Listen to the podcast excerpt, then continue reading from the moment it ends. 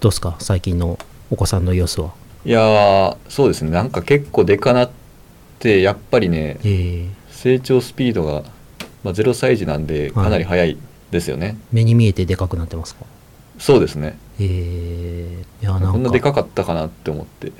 毎日 ま毎日こんなにでかかったっけって思うっていう、うんええ面白いなんかあれですね娼婦さんのあのー各種 SNS の 投稿 もああもう完全に素材にされるっていう完完全全に素材完全に赤ちゃんかわいいかわいいおじさんになってしまうっていうねまあ他に取るもんないんです ああまあそういうことかなんかやっとなんか取るもん取るものできてよかったっていうああまあなるほどなあれですよねあの機材が好きであの動画そうですねあの動画写真をに入ってった人ですもんね勝負さんはそうですそうですもうまさに、そ素材あってよかったっていううん、やったーって思ってまあでもあのそのい以前からのこう硬派でこの人間とか興味ありませんけどみたいな感じの勝負さんが完全にもう可愛い可愛いアカウントになってるっていうのがこう見てるこちら側としてはこうニヤニヤしちゃいますけどね。、まあまあ人間は別にねあの嫌いじゃないんですけど まあそう確かにそれは冗談ですけど、まあたまたまね子供生まれたんではい、こんそういう感じになりま したけどねそうですねというあのまああれですよね今年一番のメイントピックですよね娼婦さんにとっては第一子そう誕です生っねていうだのはから子供生まれてなかったらもう葉っぱばっかり上がってるんでしょうねなんですか葉っぱっていや葉っぱとかそんなんしか取るものがないあああの道に生えてる草木みたいなそうそうことですねそうですね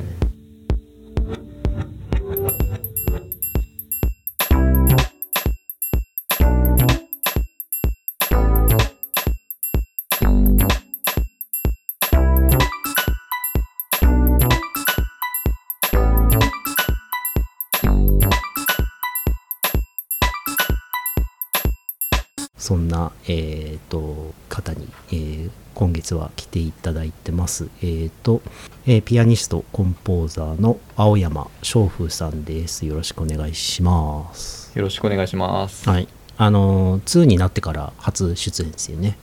確かにホープオブバーズそうなんですよ。ホープ・オブ・バーズ1から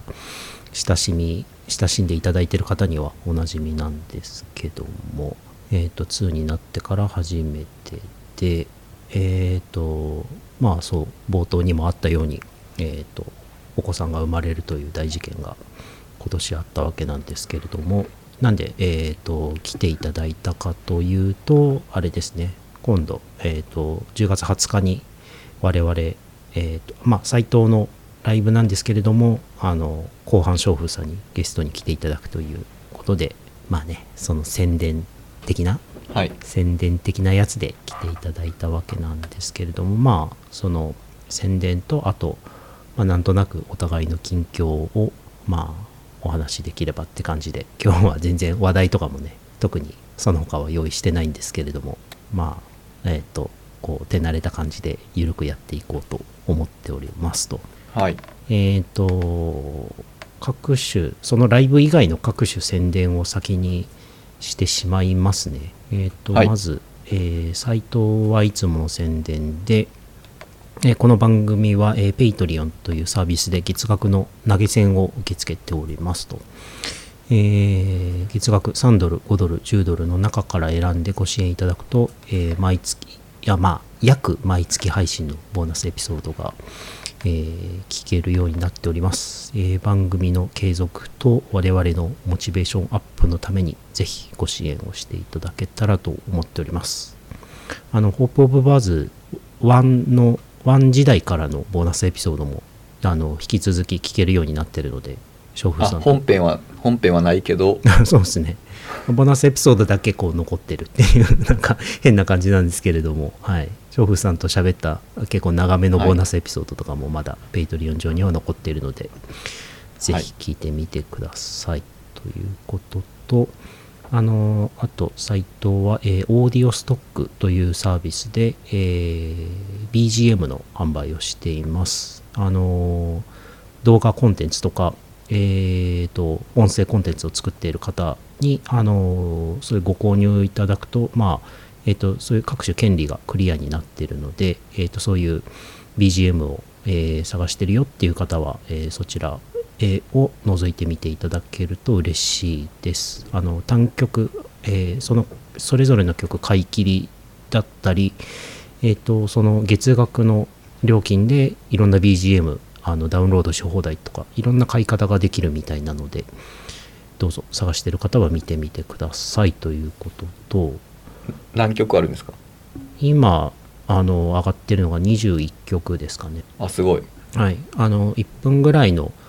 えー、と短い曲なんだけど、あのー最初と最後がつながってあのいように、あのー作ってあるあーループで、はい、ループできるように作ってある曲が多めなので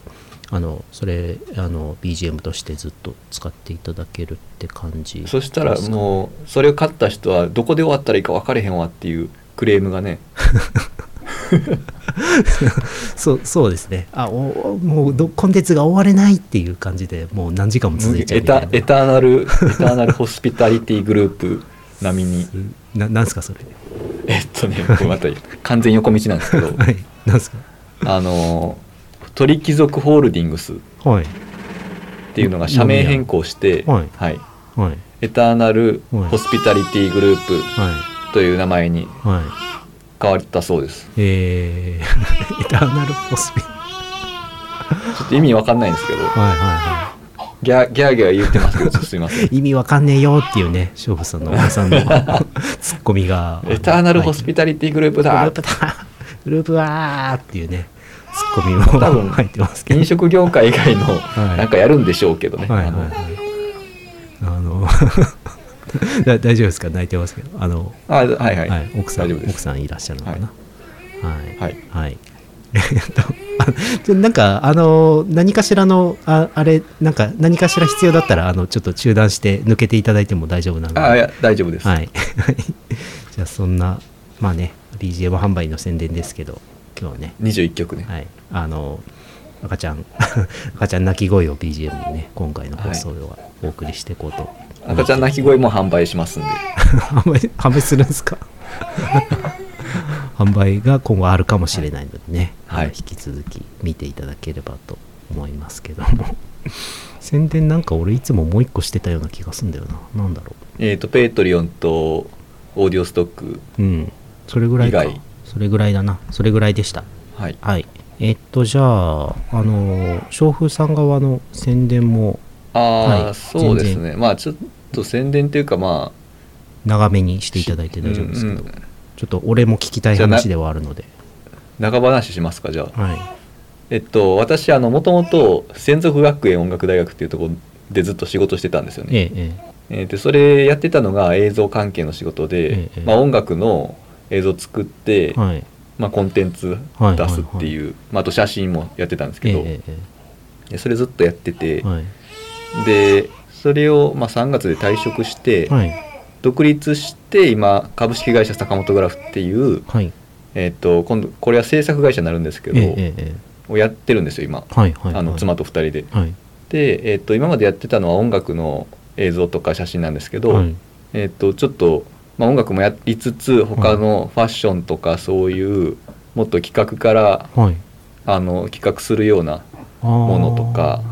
まあ、今まではその専属学園の時は、はあの演奏してるものを撮るっていうのが多かったんいええで、えええまあ、自分たちの企画っていうのもちょっとやってたんですけどえ、ああそうだったんですねはい、やったりはしたんですけど、はいあのまあ、少なかったんですよねはいはいはでもそういうのをもっとあの企画からやりたいなっていうのでい、はいはいはいはい今坂本グラフっていう会社作って、はいはいはと映像作ったりしてるんで、まあ、いよかったらうーんなるほど見てくださいなるほどあのーなるほどえっ、とまああの会社のサイトはえっ、と貼っておくので俺もちょっと後で詳しく見てみたいと思ってるんですけどなるほどその音今までそのまあまあ言ったらその依頼されたというか仕事でその音楽の映像制作をしていたけれどもまあ音楽に限らずっていう映像制作企画したりはい、あのーやっていこうっていう感じなんですね。そうですねあの音楽になるとどうしても、はいそのミュージックビデオとかじゃなかったんではいあのコンテンツ自体がもう音楽の方にこう割合が大きくなるんですよねコンテンツのうんうん、割合がだから演奏を取るっていうことになると、うんうんうん、やっぱ演奏がメインなんでうんうん録音とかのが大事になってくるんですけど、うんうんうん演奏の内容とかはいはいはいそうなるとやっぱりミュージシャン側のコンテンツになるんですよねあーはいはいはいはいはいなるべくこうまあなんだろうないわゆるそのままお届けしますよっていうようなそうですね、はいまあ演奏あのちゃんと映像は綺麗には作ってるんですけど、はいはいはいでまあ、もっと自分の制作したいなっていうので、うーんまあ、ちょっと立ち上げたたっていう感じですねえー、なるほどあ作品一覧とかもありますねあはいはい一応仕事のやつですけど、えーあめっちゃめっちゃあるはいはいはいちょっとあまあ、はい YouTube もあるんでそっちでも見れるんではいはいはいえー、楽しみですねなんかありがとうございますはい、ちょっと,、えー、とぜひ会社のサイト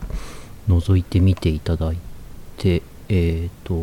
なんだろう映像制作の、えー、とお仕事も受け付けてらっしゃるっていうことですね。あぜひお願いしますあの、まあちょっと値段的にあれだったら難しかったらは難い、しいかもしれないですけど、はいはいはいあのまあ会社から頼みたいとかそういう希望があれば、はいはいはいぜひあおー願いしてちょっとなるこほど個人だとちょっと値段高いかなとなる思うんほでどなるほどあ企業からの依頼も,、も受け付けあ料金がすごい料金のページもでもちゃんと個人の方も全然あの受け付けておりますおなるほどなるほどえー、まあ要相談ということで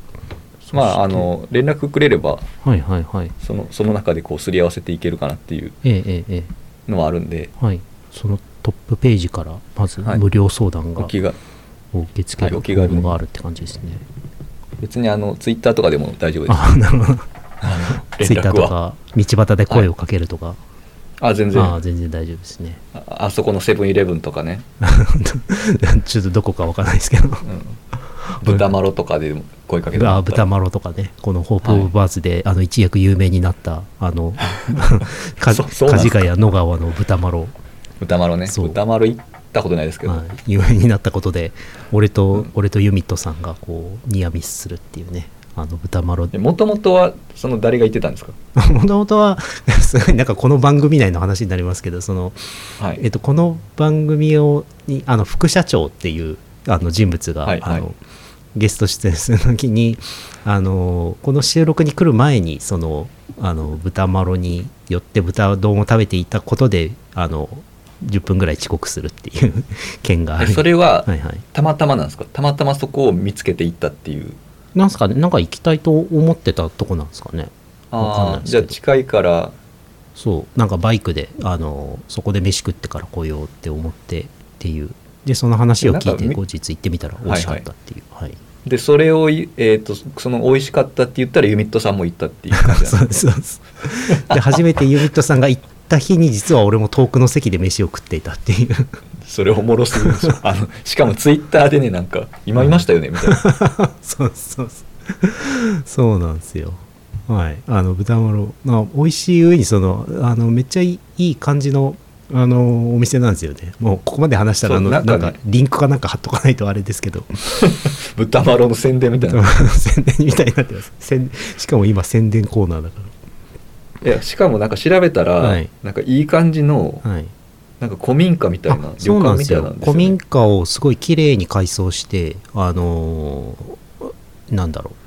う綺麗に改装したお店になっててあの座る畳の上で座って食べる席も多いしあのー、まあ、カウンターの前で一人で食べる席もありめちゃめちゃゆったりしててでなまあなんかこうんなんでしょうね外側には池があったりとか あとすごいな、はい、古い家だから京都やあほんそうですね本当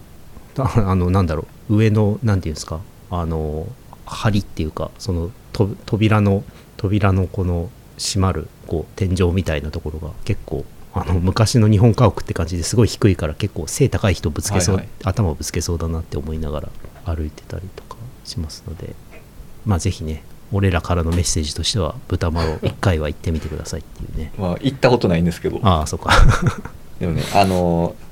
ほんならあの高尾山の麓にあるようなイメージですね蕎麦屋みたいなああそんな感じです。 俺も高尾さん1回しか行ったことないけど、そんな感じです。いや実はね私はあの豚肉はもう一生食わんでもええかなと思ってたんですよねなんでですかあのなんか決してまずいと思ってるわけじゃなくて、はい、なんか油がなんか面倒くさいんですね後からあー処理するのあーあーあーあー豚肉ってはいはいだから別にもう食わんでいいやと思ってたんです よはい。はい。油の処理が理由で。はい。そうはい、だけど豚まろって言われたらちょっと行ってみたいなと思ってああ、ぜひぜひ。メニューも。まあなんか夜は居酒屋らしいので、そ、そのへえ夜の時間帯は行ったことないんですけど、昼もその、まあメインの豚丼と、あと、それに、あの、サイドメニューとしても、その、メインとしても食える、その、お蕎麦、美味しいお蕎麦があり、ああお蕎麦食べたい、はいそれとは別にまたあのザンギプレートっていうのも最近は好きであのザンギプレートなんかそのストリートファイター 的なザン ザンザンギエフを連想してますよ ねあのそうですそうですあれほほら北海道の北海道でしたっけ北海道だか沖縄だかのあの唐揚げあるじゃないですか、ザンギっていやあ知らなかったあああのなんかそういう唐揚げ風の鶏の鶏肉を揚げたやつそれとあのサラダとご飯とであのプレートになってるやつも結構さらあのさらっと食べれて美味しいのでそしたらもう次のホープ・オブ・バーズ忘年会を今回 は豚まろで歌まろ豚うまろでやるしかないですかね、うんユオフ会、はいホープ・オブ・バーズホープオオフフ会会オフ会まあ、ユミットさんと副社長はちょっとね あの予定予定合わせて呼ぶしかないですね、いやもう全員呼びましょうよあ全員あのワンワンの初回から来てくれた人全員 どこどこまでが全員なのかっていうねもうそうすると完全に貸し切りになりますねあそんなに 結構ほらあのゲストあのなんていうのかあの楽曲分析の時に楽曲分析の後にその自分の好きな曲紹介してもらうみたいはないはい感じで、結構ゲスト出てるんですよ 豆子さん以外にもはいはいはいいやそれはまめこさんしかいないとは思ってないで すけどそこまで解像度低くねえぞっていう。っていうね。な、なんだ話だっけ。あーと、まあ、そうですね。一応話の、話をまとめるとすると、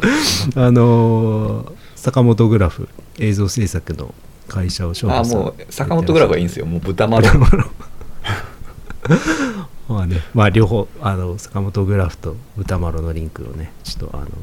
ちょっと逆,、はい逆に貼らないように、あの、 ちょっと気をつけなが ら。はい。豚あまろってホームページあるんですかねーあ、あ、どうだっけな。あったような。なんか調べあ Google で調べただけだからまあ、あーわかそんないまあ、ググルナビとか、あの、なんだ、はい Google マップのページはありますけど、はい。ぜひ、豚まろ、豚まろをよろしくお願いじしゃまあす。貸し切りでいきましょううん、全員酔うとなったら貸し切りだな。えー、本題、本題に行く前に、どうすか、その、赤ちゃん、赤ちゃん以外、赤ちゃんい、赤ちゃん以外になんか最近ありました最近だから斎藤さんに呼んでもらってやっとライブしてるっていうああ、感じですね、はいはいはいはいそうっすよねあのー俺連絡したのが本当にこう生まれるか生まれないかぐらいのはいはい時そうでですすよね,、ねいつだったっけないつだっけなまあでも6月なんで生まれたのはいはいそれぐらいに連絡したってことですよ多分いやーそうまあじゃあライブの話からしますかえー、と、はいもう今年このお店で3回ほど演奏させてもらってるんですけれどもえー、と斎藤直樹コントラバスソロえー、とフィーチャリングスペシャルゲストピアノ青山翔風でえー、と奥沢バーナーサで演奏いたします日時は、えー10月20日、えー金曜日の、えー19時半スタートお店開くのが19時っていう公演ですえっ、と料金は、えー、と入場料が500円なんですけれども、えー、とプラス店内オーダーでご飲食していただき、えープラス、えー我々への投げ銭っていうのが料金となっておりますという感じでねまあ、うんはいお賽銭のようなお賽銭というかチャリンチャリンチャリンっていう感じではい、まあ、だから料金はもう自由設定ということですね。そうですね投げ銭まあこの「オブ・オブ・ウォーズ2」でもかなりこうあの深掘りをした投げ銭システムですね投げ銭っていうのは一体何あなんあだなっんてかい言うっ言ってましたね。副社長がもうねあの投げ銭についてこう一大も問題提起するっていうつそれつまりなどんな感じでしたっけつまりいくらそう入れりゃいいんだっていう なんかそのテーブルマナーみたいなのがあるのかっていうそうですね話なんですそかうですねそうですまあだからその捉え方によってはもう決めてくれた方がもうなんていうかあのあやりやすいとお客さんにはやりやすいっていう可能性もあるっていうようまあ別にねその0円でもいいしなそうなんですよねなんかねまあ20万円ぐらいでもいいしそうなんですっよてねいうはいはいそうあのうんそうですねまあこれはでもねなんあの難しいですよねはいこれこれちょっと言っていいんか分からんけ ど、はい言っていきましょうあの、投げ銭システムでライブした時に、はい一番不愉快だったのが、 はいそのお金入れない人じゃなくて、はいなんかお店の会計終わった小銭うのんお釣りみたいなのを入れてくる人に 「なんかありがとうございます」って言ったことあ言ったって言わんでよかったなと思って、うんあー言った自分が一番後悔してるみたあいな自分、うん、それもそうですねえー お釣りお釣りそんなそんな細かいお釣りが出るお店だったんですか5円とか1円玉とかそうですね、えーうんまあ、何十円とかのお釣り それそうなんかそうそれきそれは別に入れんでいいよって思って それ気分的にはあれですよねあのコンビニの会計で、あのコンビニの募金ね横に置いてある募な金んかこうあれですよねアフリカの動物たちをとか、そういうあの災害支援にとかっていうやつ の気分ですよねどっちかっていうと。そうですねだから本当はいにその、演奏関係なくただ飲みに来て、はいあのその飲み代だけ払って帰るんだったら、はい別に入れていいんじゃないって 思ったけど確かにそれは入れ入れ0円よりもちょっと嫌かも 確かにうんまあそうなんですねちょっと複雑なんですけはど、いはいはいはいいやウケるな そちょその発想はなかったからいやだーから別に0円でいいんですよ、はい、そうそうですねそうですねうん、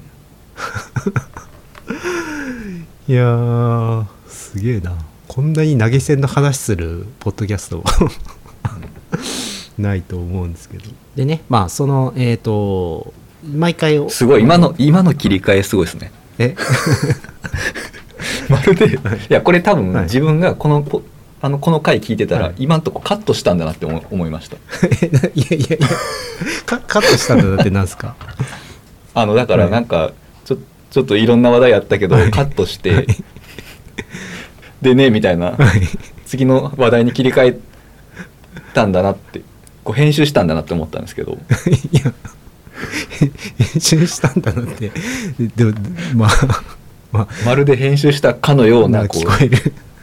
切り返しちょっとすいませんあのいやいや横道なんです けどまあまあ編集しているかもしれないし編集してないかもしれないねこのい聞やしてな聞いいてとる人思いにまはす多分わからないと思うんですけど、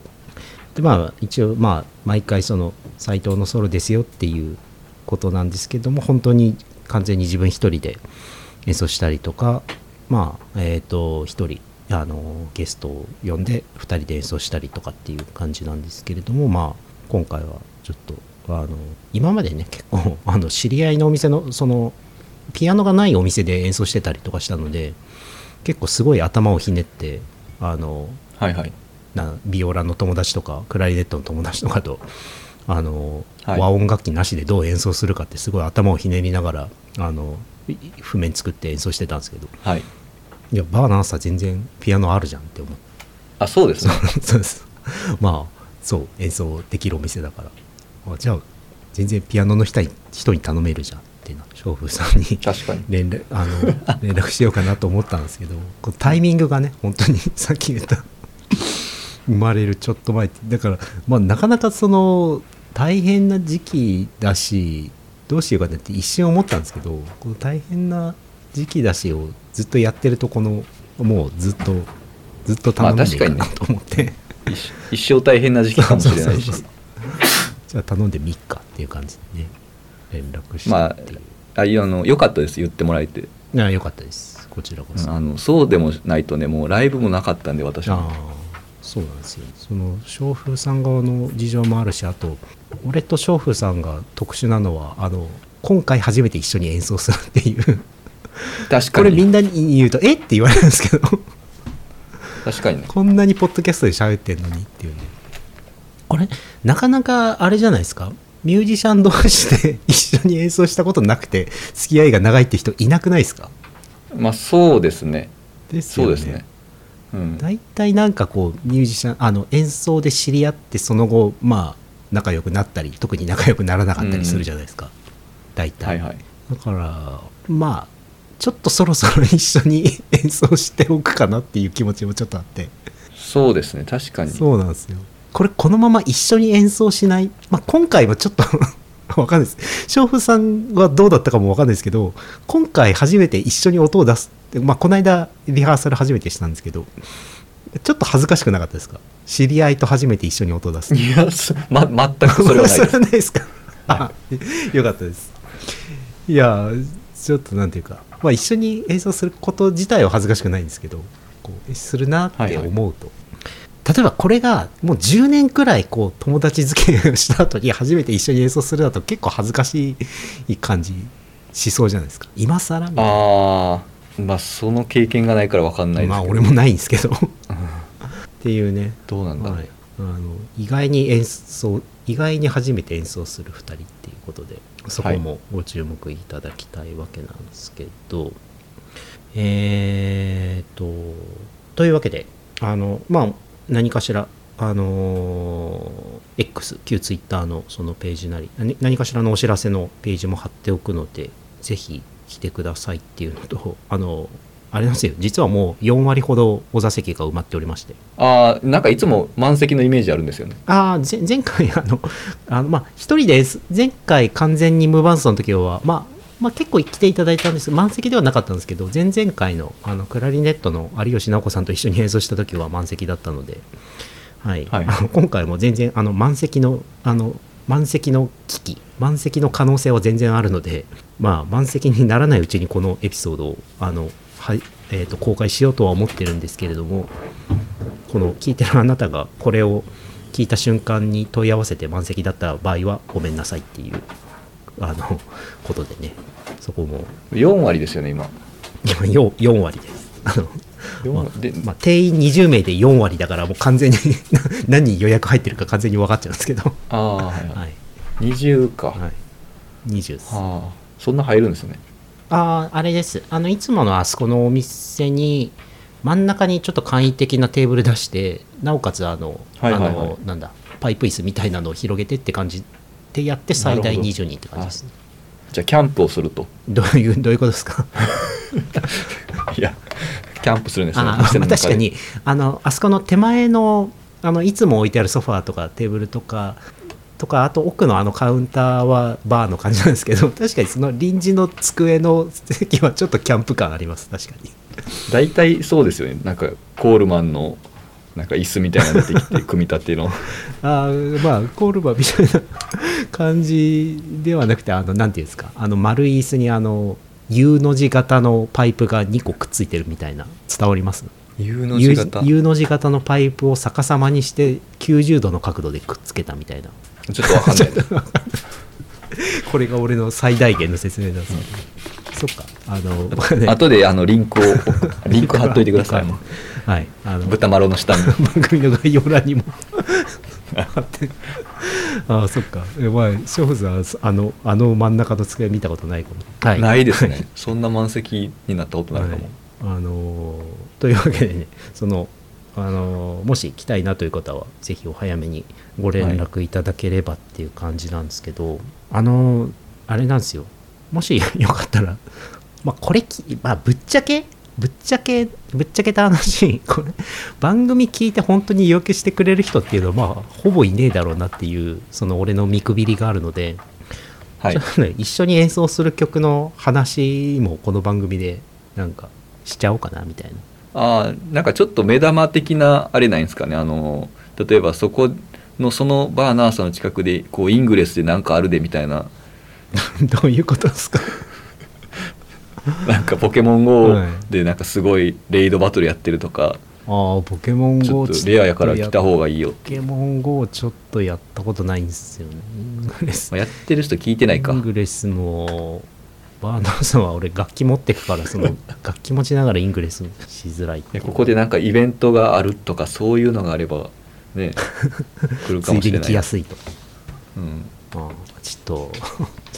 ちょっとあの調べてはいあの リンク U の字型の椅子のよ下にちょっとリンク貼るかもしれないしどんどんリンクが増えていく けリンどク多すぎじゃないですか今回の 概要欄何のこリンクやってなこれはいえーっとそしたら何ですか曲の話かなんか はいあのまあ別にあの当日のお楽しみにしておいてもいいんですけどまあちょっと話しちゃったらいいかなって思うんですけれども今回のまあ全部話しちゃっていいいいんじゃないかなと思います全全曲全曲解説詳細解説、はい全曲楽曲分析じゃあじゃあ全全キャスターの2時間を超え 時て間を超えて3回ぐらい全キャスター回すかもしれないですけど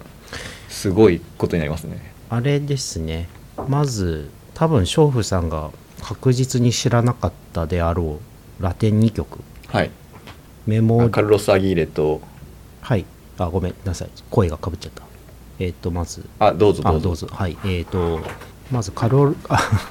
カルロス・アギーレ作曲の「メモリア・でプエブロ」ですねこれはあれですよね、初めて知った曲って感じですかね勝負さんはそうですねはい、俺もこれカルロス・アギーレの演奏で知ったわけじゃなくてあのリンクを送ったあの人のあの人なんて名前だっけやべ名前忘れちゃったあのーカバーで知ったっていうような曲なんですけど、はいはい、まあ、メモリア・でプエブロっていうのがまあなんでしょうねメモリー・オブ・ホームタウンみたいな故郷の思い出みたいな意味なんですけどはいはい、このカルロス・アギーレっていうのがあのアルゼンチンの作曲家シンガーでであれなんですよそのまああのアルゼンチン単語関係で、まあ、アルゼンチンの、まあ、単語からいろいろ勉強してったわけなんですけども、はいはいなんか当たり前なんですけど別にアルゼンチンの音楽って単語だけじゃないんですよね考えれば当たり前なんですけど、でなんていうかまあフォルクローレの文化っていうのが昔からあってあのアルゼンチンフォルクローレというかそのブエノスアイレス以外であのずっとなんていうか歌われてきた伝統曲みたいなでそのまあその流れを組んでるのかなと、まあ、組んでると言われる位置づけの人なんですけどうんなんかこのね曲が この雰囲気が好きでこのなんか言い方難しいんですけどおしゃれすぎず泥臭すぎずっていう、ああまあそうですね、なんかこうバキバキでもないこのかといってこの田舎すぎもしないっていうそうですねななんかそのまあボサノバとかもそうですけど、はいはいはい田舎臭さっていうのはあるんですよねやっぱりありますよねうんはい、あるけどあるしそれがいいんじゃそうなないですかそうなんですよそうなやっぱりんですよ、うんそうなんですよねちょうどいい塩梅がすごいそう好ですきねでそうなんですよなのでこの曲は結構何年も前に譜面に起こしてこうやってあた温めていたっていうことですかああ結構演奏してましたあのー あただま全く温めてない、はい、まあただ専門的 全く温めてない生で食いまくりはいはい、全然加熱してない状態ですげえ食ってたんですけどあでも今回みたいに本当にリードシートにして、あのー演奏したのは初めてで、はいあのーそれより前からずっとその、まあ、クラシック系の人たちとあの普通にスコアにしてパート譜にして演奏するっていうことは結構やってたんですけどやってたけど、まあ、リードシートに、まあ、リードシートっていうのはあのーまあ、さらに言うとリードシートっていう言い方もあの先々月ぐらいに翔風さんから教わったんですけどそうでしたっけそう そうですあのこうコードとメロディーの譜面にしたらいいですかねみたいな あの聞いたら「あリードシートそうですねリードシートでお願いします」みたいな返信が返ってきてあそうでしたっけ そうで俺が「あリードシートって言うんだ」って初めて知ったっていうあれなんですけど、まあ、リードシートにしたのも初めてですしこの曲メロディー自体を俺が弾くのも初めてなので結構楽しみだなやってますね、あれですねやっぱりすごいうちわの話になるんですけど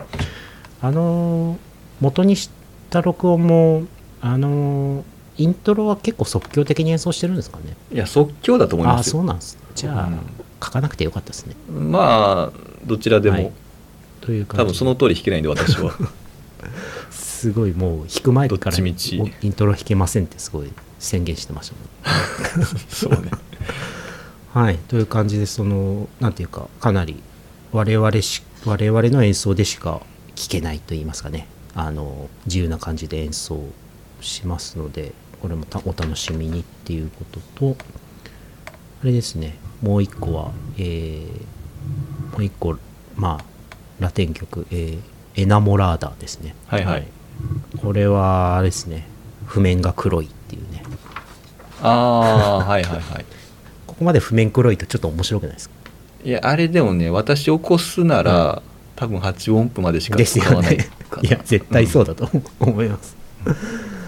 とりあえずその俺もこの細かく起こしてであの後からなんか人と一緒 一緒に演奏する時は あのもうちょっとあの細かくない音符にしてから渡そうと思ってたのになんかいつも譜面作る時余裕ないから結構起こしたあーはいはい起こしたいメロディーをそのまんまこうこコントロールコントロール C とコントロール V でね、 あのこう貼り付けちゃうっていうね物草で今日まで来てしまったっていうね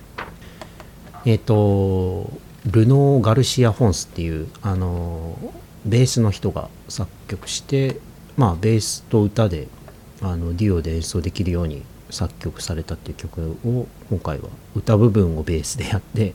あのベースの伴奏部分をピアノでやってもらうっていうような趣向で演奏するわけなんですけどまあなんかルバートなんでちょっと難しいそうなんですじゃ難しいんですけど、どんだけこう、まあ、楽しいですねそうそうなんですよ、はい、 これ加藤さんとも一緒に演奏したんですけどこうどんだけこう拍を外せるかっていう、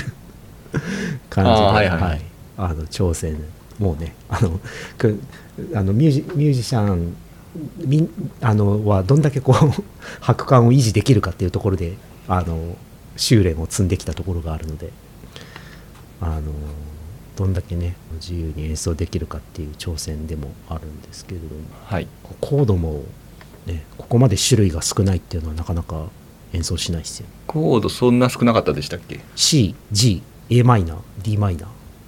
ああ 少ないですねまあダイアトニックみたいなそうですまあ表記としてはほぼみんなトライアドですドミナントセブンがああるぐらいでーはいはいはいはいはいはいあ,、はい、あとまああれですねあのあれですね4マイナーが出てくるぐらいですねああはいはいはいまあまあそれそれが一番なんか面白いポイントかもしれないそううですねこのトライアドばっかりのコードをどういうふうに我々が演奏するかっていうのをぜひ期待してくださいと言ってこうどれくらいつこのここの説明で通じてるのかはよくわかんないですけど 聞いてる人に。という感じの2曲ですね。あとはいまた別の2曲これがなかなか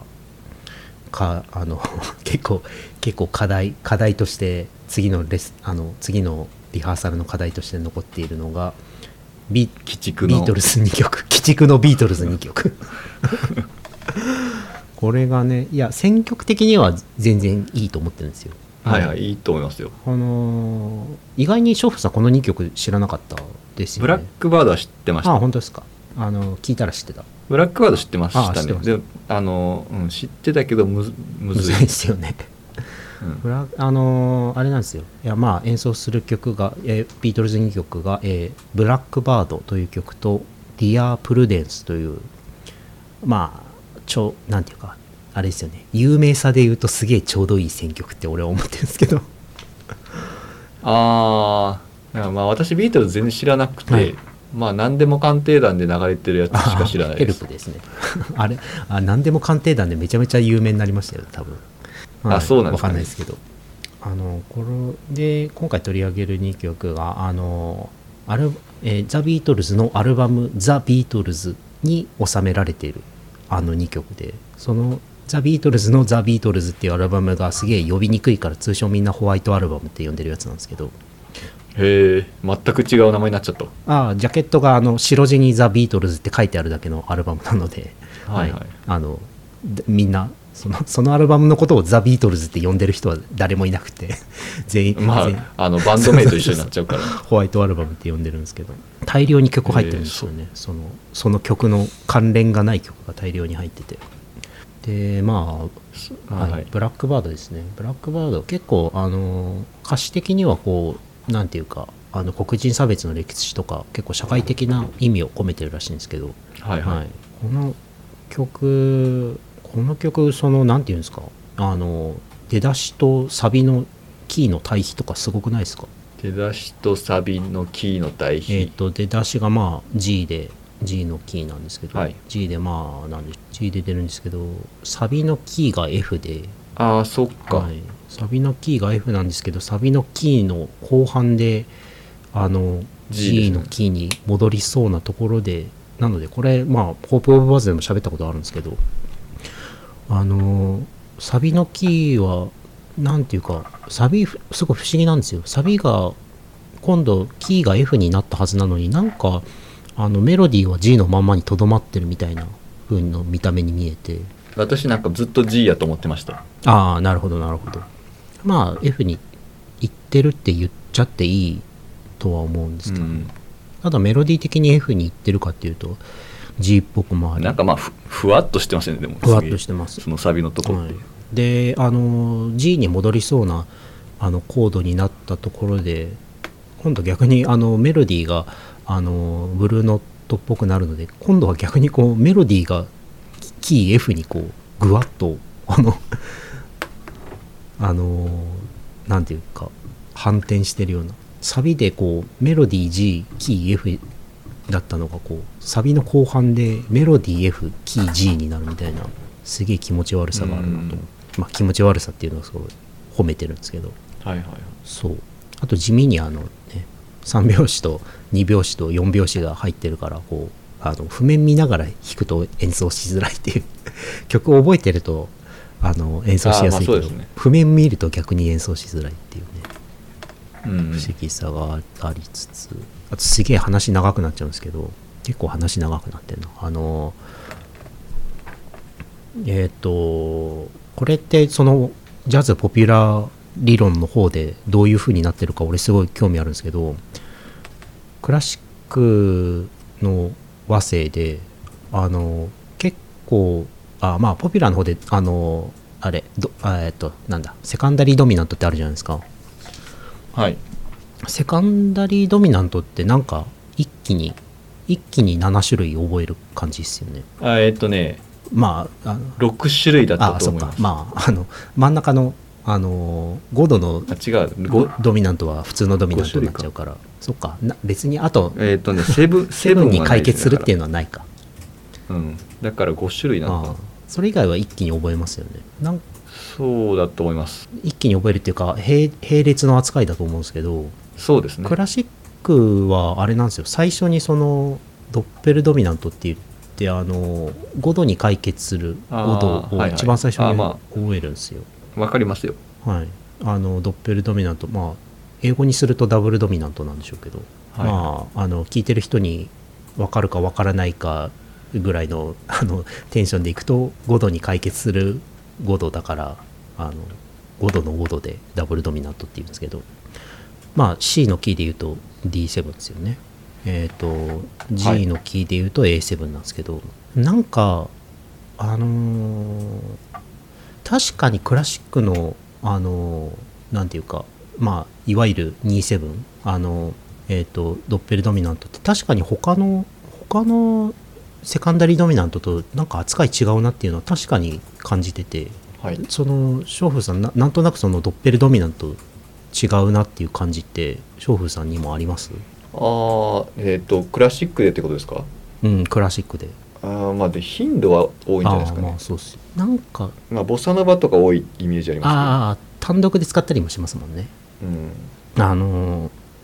やっぱりそのドッペルドミナントってあんまりそのドッペルドミナントと言いつつ5度に解決しようっていう解決しようっていう気持ちよりはなんかあの1度と1度と5度のその間の経過音的に使ってるなっていう感じがすごいあってめあのそれねあのツーセブンと、はえっ、とファイブセブンオブファイブっていうんですかねあの、はいとなんかね意味合いが一応違うんですあーよそうなんですかだからツーセブンの場合は、いいいいあのモーダルインターチェンジっていうのになるんですよああえっ、とつまりリそのリアン目になってるってことですかはいはいリディアンっていうことなんですよね、はいはいはいだからボサノバとかでそれが多いのは、はいはいフ57に行かないっていうのは多分そういう使い方なんですよああなるほどなるほどいや俺が思ってたのはそのなんていうかえっ、と例えばそのまあにえっ、と27っていうか27のえっ、と3度の音だから一番元のキーでいう、リシディアンの音ャープ4の音はいそれってその和音の解決で言うと半音上がってあの半音上がって解決になるはずだけどクラシックの中の使われ方で言うとそのむしろ半音下がって次のそのドミナントセブンの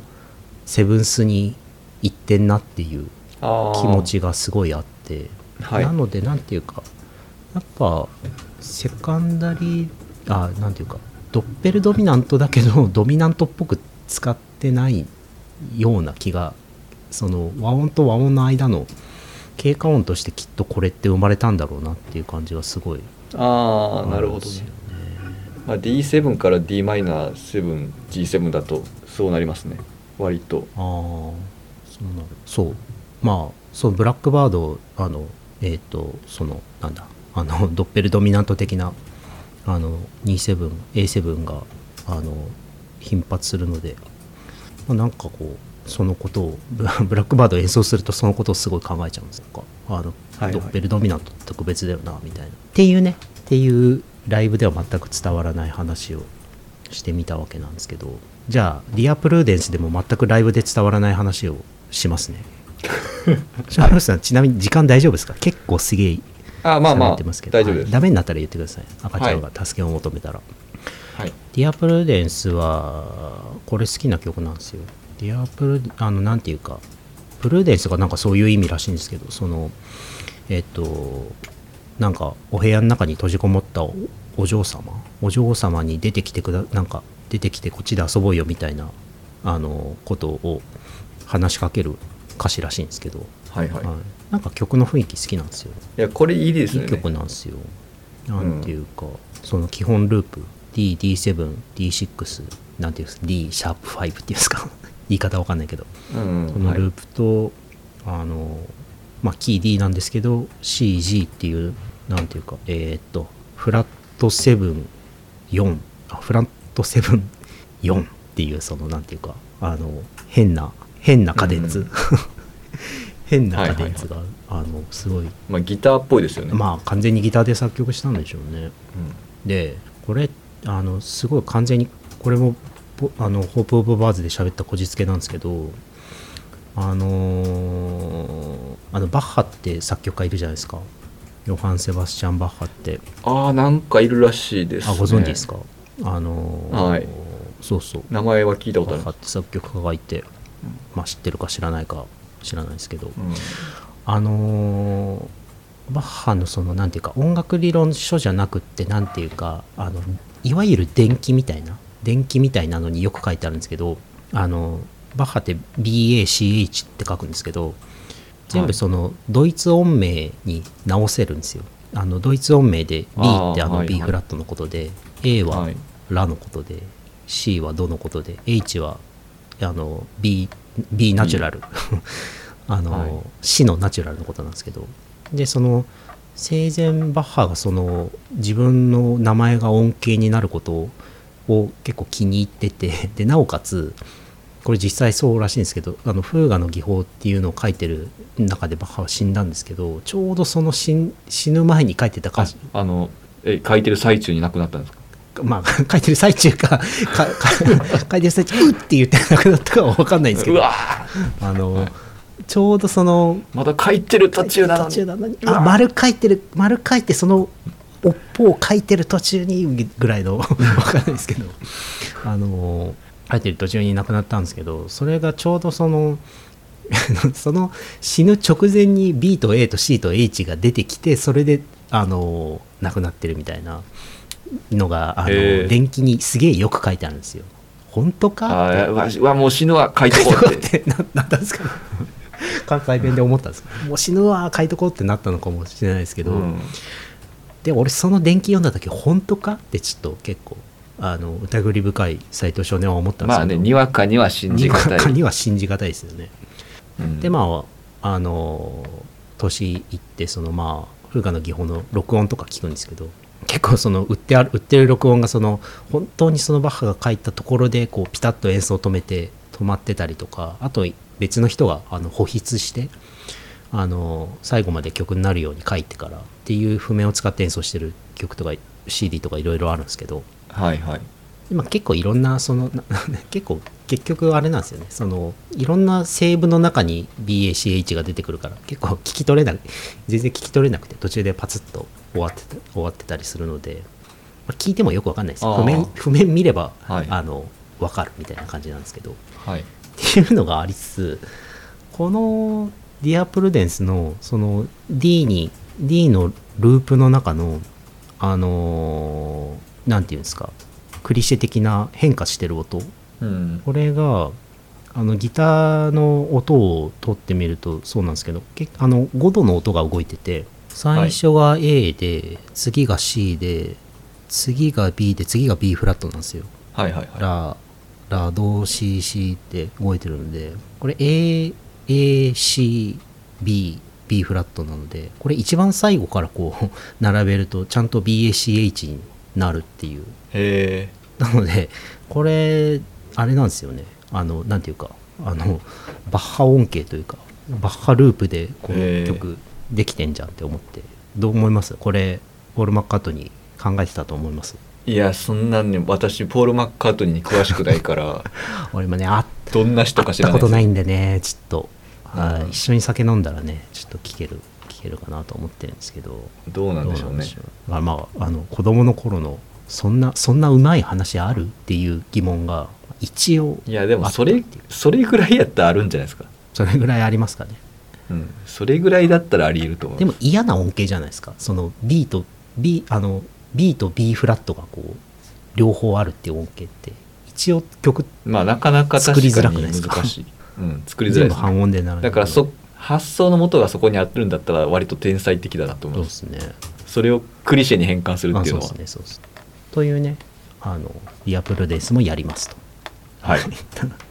分この次のリハではこの2曲を集中的にこうやるんじゃないかなっていう確 かにそういう予想がありますねあとにあれですねその次が斎藤作曲の2曲ですねえー「木の皿」これ加藤さんと一緒に演奏する、あの演奏するように作った曲で実際に演奏して結構好評なんですけどはいはいはい、なんで木の皿かっていうのはライブの時に言いますわかりましたじゃあ私は100均の皿でいきます焼きの皿で投げ銭を受け付けると投げ銭として100均の皿入れ ますわどうどういうことですかなんかこう投げ銭のあのか ああのお店のカゴがなんていうか二重の二重のなんていうかおせちみたいになっちゃいますよそうしたら二段重の二重のあこんこんなこんこれしか入ってないと思ってそのお皿どけたらあめっちゃ入ってるってなる可能性がねあるかもしれないですけど、そうなんですよ加藤さんと一緒まあ加藤さんっていうのはその「ホープ・オブ・バーズ」で有名なあの加藤久志さんですけどね一番出てるんじゃないですかああでも翔風さんと同じぐらいですかね同そじうでですすかかねねあでもなそうだな翔風さんと知り合う前にも加藤さん出てるからまあでもでもまあ同じぐらいですね、あということは我々めちゃくちゃ出てるっていうことですか めちゃめちゃ出てます。まあ、去年1年間出てもらったんで、めちゃめちゃ出てます。っていうね、あのー、昨日さ、これは、まあ、あれですね、俺が作った譜面の中で一番シンプルな譜面って感じですね。コードとメロディーで。それ加藤さんとやる時もその譜面でああ、ほぼこの譜面でした。一応2段で下に和音のそのはいはい配置とか書いてたんですけど、まはあいでも全然、ほぼこの譜面です。えーはい、まあほらあの加藤さんは加藤さんだから別にあのそうですね 純粋なクラシックの人じゃないからあのそういうシンプルなやつでソロも弾いてくれるしっていう感じで、はいそうですねガンバで弾いてもらいましたガンバで頑張って弾いてもらいましたはいまあ曲の由来はライブでお楽しみにってことでその次の曲が「うつせみ」ですねこれはもう、はいあれですね斎藤が作ったけれどもメロディーはどうでもいいっていう曲ですねとにかくこのあこそうのなんですコーかドが好きっていううはいんあとねこの両曲どちらの曲もそのシャープ4マイナー7フラット5から始まるというこの芸のなさああ確かにそそうなんですう言われた ら そうだわそうこの2曲やるって思ってこう譜面用意してあっって思ったんですよね まあいいんじゃないですかこれまあねお客さんには指摘されないとは思うんですけど 指摘した人がいたらすごいですよねすごいえライブ終わった後に両方ともシャープ4マイナー7フラット5から始まってましたねって言われたらギクーってなりますけ どねそれはちょっと不愉快かもしれないあのお釣りを投げ銭に入れるぐら い不愉快うんいやあのね不愉快と喜びの両方 ある両方ですねうんうんよく分かったねってなりますよ そうそう気持ち悪いそうですね半分 い半だって分半分分析してるってこと半でしょ分いい意味で気持ち悪いですねそんなお客さんいたらうん、曲全部聴いてコード分析して るから気持ち悪いいましたねしかもキーは違うけどね、キー違うけどそういう指摘をするっていうねいやーもう本当にやばこすぎのる間のリハで改めて思いました娼婦さんと一緒に演奏してもらっていや俺の作った曲いい曲っていうことをああよかったよかった めっちゃなりまし名た曲一緒に演奏してもらってじゃあ「紅白」 「紅白」でやりますか「紅白豚まろ」でやりましょ うでも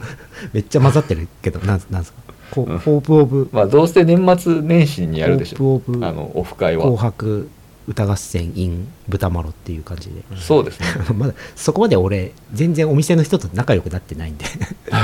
多分顔はおそろそろ覚えられてるだろうなぐらいは言ってますけど特に喋っあ頻繁に 結構結構言ってるからだんだんあのあのあそこにお水あのお茶ご自由にお取りくださいみたいなあの基本的な説明がだんだんなくなってきてるから だんだん覚えられてきてるかなっていうその靴いやい行きたいんですよねあ今度昼とか行きますかうんはいはい行きましょはいうそしてあれですね最後にそのあれですねまあせっかく娼婦さんと一緒に演奏するのでまあ何ですか胸を借りるっていうんですかそういう斎藤もこうちょっと挑戦を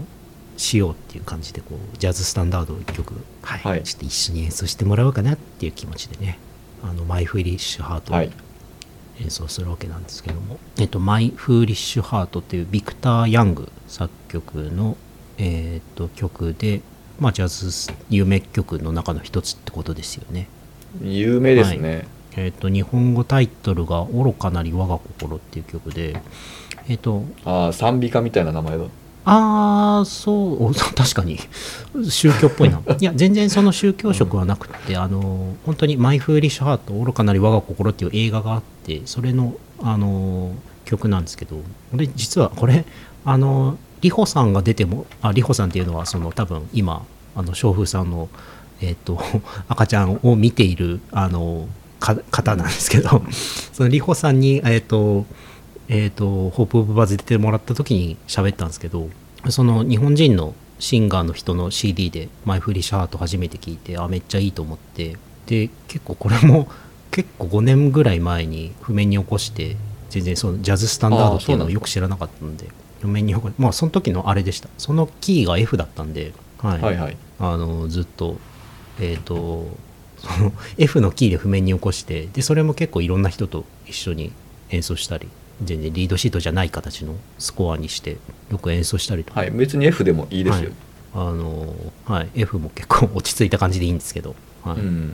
そうなんですよよく演奏してたんですけども、まあ、今回初めてそのスタンダードバイブルからの譜面でえっ、と B フラットのキーでしかも B メロディーでメロディーを俺が弾くのも初めてだし B フラットで弾くのも初めてっていうね感じで演奏するわけなんですけど、そうですねはい、なんかねうんこの曲が好きになってからいもっと後のこの近年の話なんですけどなんかすごいあれなんですよすごい悪の組織のボスみたいな発言をしちゃうんですけどなんか俺すごい近年よく人間の愚かさについてすごいよく考えるようになっちゃってはいはいなんていうか愚かである愚かである状態ってなんか結構なんだろうその時間はその時間で尊重すべきではみたいなああまあ、ななんですかねその愚かである状態もなんていうかそれはそれで必要な時間なのではとか考えたりとかあのヤッターマンかなんかにいまなんしすたかよねそれなんか愚かっていうなんか人 形、マジっすかヤッターマンやったすかごないななんかえ知らないですかタツノコプロのひな人形みたいなそうタツノコプロのやつで「愚か!」って言って、なんか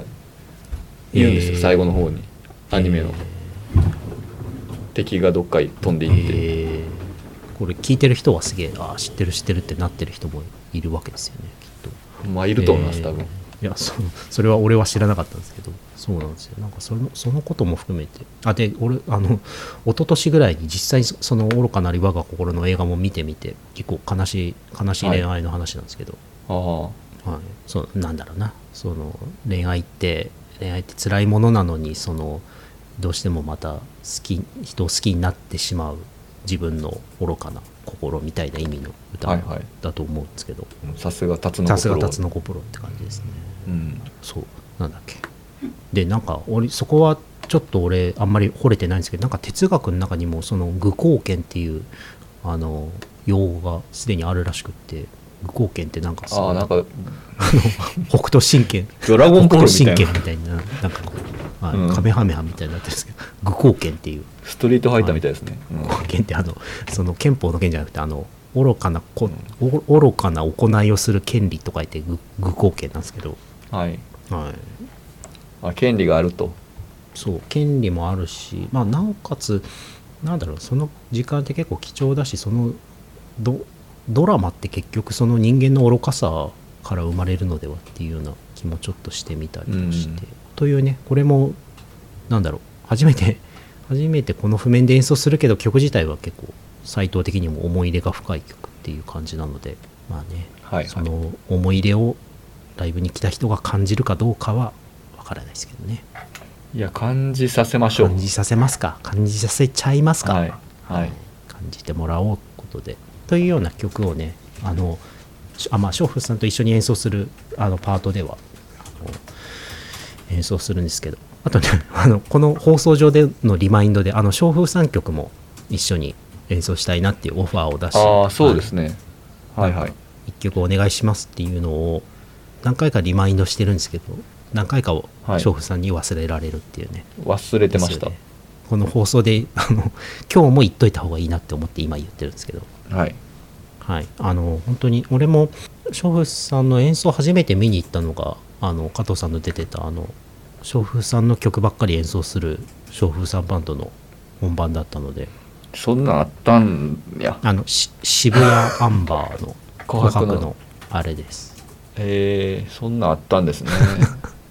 フェンダーローズで演奏してたあのあのああ弾きにくいんですよねああそうなんのでフすェかンダーローズが俺言っちゃったあれやけどまあいいいいいいじゃないですかそういう うんそういうねひき肉さも含めてなんじゃないかなと勝手に想像するんですけど、はい、そうそうそうなんあの翔婦さんををこのポッドキャストで紹介する時も毎回ピアニストコンポーザーの青山翔婦さんですって言ってる通りその翔婦さんの曲も素晴らしい曲いっぱいあるのでなんか一緒に一緒にでも、まあ、難しいんですよね確かに結構自分が弾けるかなっていうあーありますよねいや正直うんそうなんですよその自分の曲とか全然演奏するためにすげえアンプする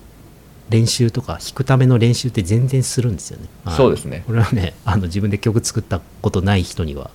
あの意外かもしれないですけど、ね、結構あのいや世の中で人自分の作った曲ってもう自分で作ったからこう難なく弾けるんでしょっていう思ってる人が結構多いんですけど結構自分の曲練習するよっていういやするじゃないですか別に上原ひろみとかもう絶対しないと無理でしょ、してるでしょうねしてるでしょう うし、ん、絶対するでしょ、というねなのでまだまだ俺おまだあの現時点では娼婦さんがどどんな曲を持ってきてくれるか俺も知らないっていう状態なんですけど私も今も知らないですからあーちょね、誰も知らないっていう、うんあの状態で今放送してるわけなんですけど本番当日は何かしら娼婦さんの曲を1曲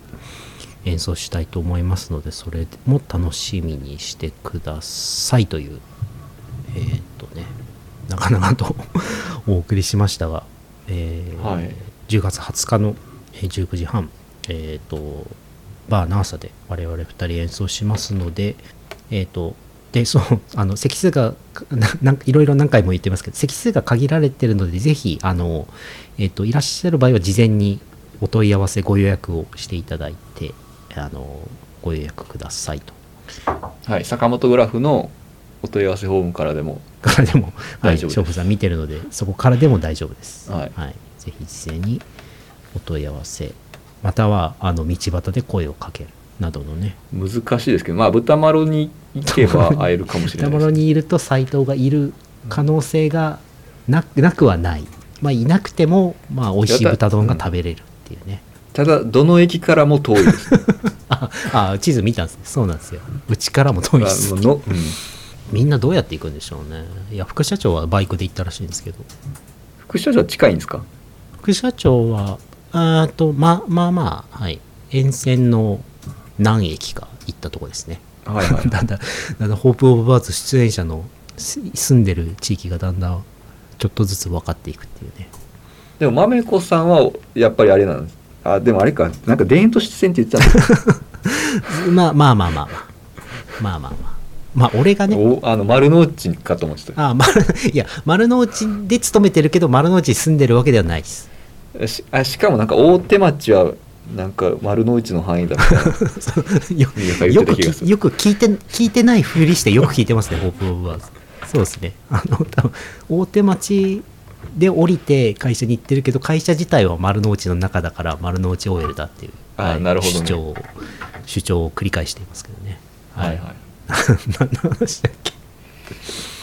という豚まろですよはいライブの、はい、ライブ解、うんライブの曲解説でしたっていうことであとは何ですかね雑談ですかね行ってきましたよ、はいハーフマラソン、ああ、そうみたいですね。はいいやー21キロ走れるかなと思ったんですけどめっちゃ天気もよく爽やかにえっ、とツイッター友達 ツイッター友達ネット友達のアラビーさん島田さんえっ、と Q さんというねあの4人のランニングチームを我々、とっとこしまちゃんズというねあのすごいああーのなんていうかスタイリッシュな名前のあのランニングチームの結成しているので、その4人でハーフマラソン走ってきたんですけど同時に走るんですか ?4 人。今回同時ですあの同時に走ってきましてでまあ斎藤が一番あの新参者なんですけどなんかまあ21キロ大会で走っまあ他の3人はみんなもうあのハーフマラソンを走ったことあったんで俺だけ初だったので結構不安だったんですけど、まあなんとか最後まで走り切りましてどれぐらいかかるんですか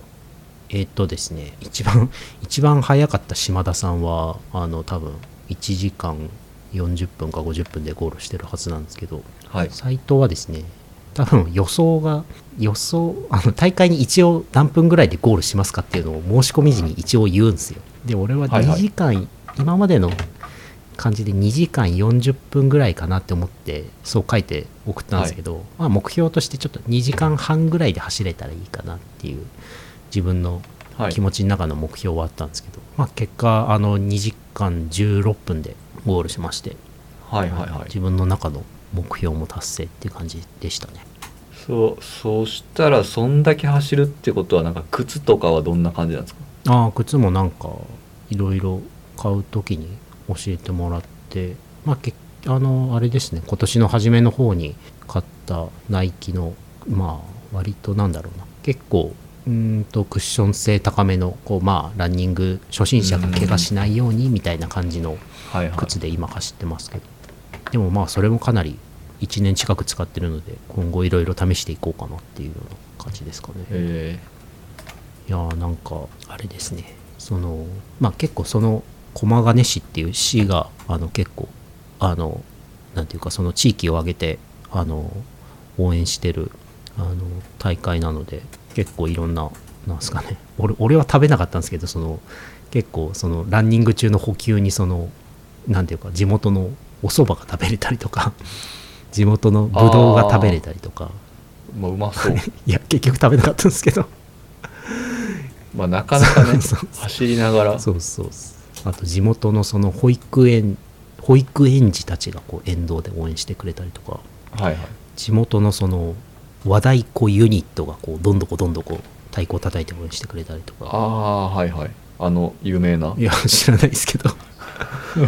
その和太鼓チームの真横でそのなんていうか小学生ぐらいのあのチアリーディングの女の子たちがこうチアリーディングで応援してくれたりとかはいはいカオティックな応援だったんですけどあーなんか普通にその沿道のそのなんていうかそのそこに住んでる人たちの応援が結構地味にう嬉しいというか 結構勇気づけられて、なんかみんなで走ってるんですけどなんかそのすげえ疲れてくるとその沿道の人みんなが俺を応援してくれてるみたいなすごい錯覚に陥ってきていや応援してるんですよそうまあそうなんですけどみんなみんながみんなを応援してるからそうなんですけど結構最後すごい辛いけど結構感動してきちゃって。涙流してちょっとなちょっとそうですねちょっと鼻の奥がツンとするような感じでうんまあそれは別にそばをそばを食べたわさびとかじゃないないないとは思うんですけどまあそばも食べてないそばでも食べてないん食べてなですいですけどいやーよかったですねで帰りはその島田さんの運転する車でその温泉に寄って温泉に入ってでその後近くのお蕎麦屋さんでお蕎麦食ってあとシャインマスカットとあーマスカット結局食べな 食べる機会なかったです、はい、帰ってきたって感じで